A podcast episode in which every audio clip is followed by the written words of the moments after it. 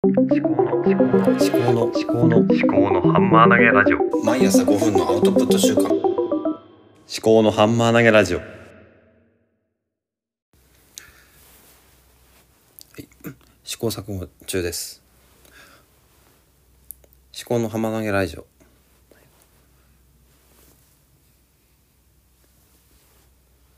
立見明子です。今日はまあ日曜日ですねで先週1週間の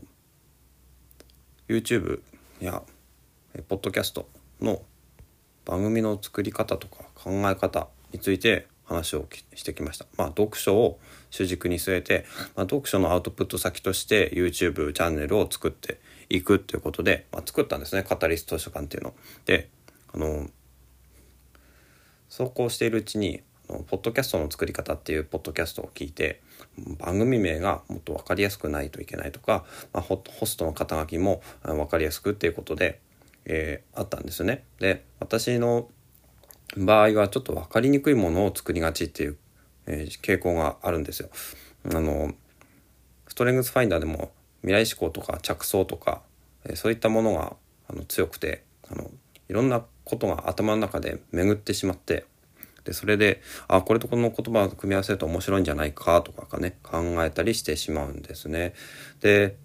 それだと自分としては自己満足的になんかいい名前できたって思ってしまうんですがそうでもなかったりするんですね実際に他人の目から見て。でこの思考のハンマー投げラジオについてもどうなのかなって客観的にもう一回考える必要があると思ったんですがいろいろ昨日ねあのカバーアートとかも含めてのササムネですねいろいろ考えてたんですけどもどうもなんかね思い浮かばないですね10分アウトプット習慣とか、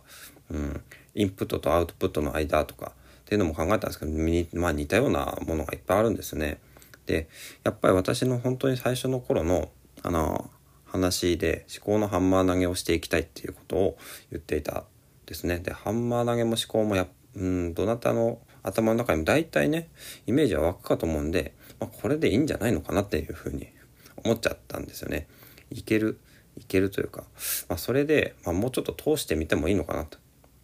1年ぐらいやってみようかなと。で番組名が分かりやすかろうが分かりにくかろうが私みたいな凡人の配信を、まあ、聞かれるかどうかはねどうなんでしょうね。まあ聞く可能性も高いかもしれない。ただ思考のハンマー投げって意外とねあアウトプットしてるんだなっていう。であのとにかくまあ力強くアウトプットしてるんだなっていうイメージがつくような気がするんですね。で考えてるだけじゃなくてアウトプットもしてるそういう話なのかなって思えるんじゃないのかなってちょっとね、まあ、勝手に自己満足で思考えてるところですね。であのただサムネの方はもうちょっと変えてもいいのかなと思って。今あの棒人間みたいなのが、えーハンマー投げをしようとしてる。そういうとこなんですけど、まあ、そこのビジュアルはちょっと取っちゃってちょっとコンセプトを表現しようかなと思って自分の顔の似顔絵と、え地球のイラストを左右に据えてで矢印で放物線のような矢印で、えー自分と地球をつなぐと。でそれを上に回してで逆に地球から自分の方にも矢印を回してでインプットをしてでアウトプットをするというようなことを、まあ、絵で表現したものを今日ね設定してみたんでどうでしょうかね。えーまあ、感想とかいただける可能性は限りなくゼロに近いかとは思うんですがこのサムネどう思いますか？本当にね本当独り言ですねこれ、まあ、思考のハンマー投げ、まあ、ハンマー投げっていうのはあの孤独な競技ですからね。あの独り言、えー上等ですよ。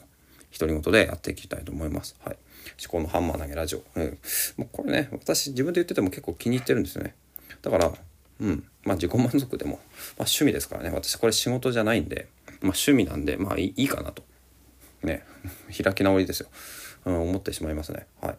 で最初の方の配信また聞き直したんですけどやっぱ5分縛りっていうのやってるんですよね。あ5分縛りっていうのはねもうちょっとねもう一回復活してもいいのかなと思います。5分で話すと。5分で思考のハンマー投げラジオ。5分で思考のハンマー投げ。1日5分のハンマー投げ。うん微妙ですね。あ何分でっていうのはまあ、言わなくてもいいのかなと思う。今まで10分くらい話してる時もあるし。はい。じゃあ今日も最後までお聴きいただきましてありがとうございました。お相手は立宮紀子でした。ではまた。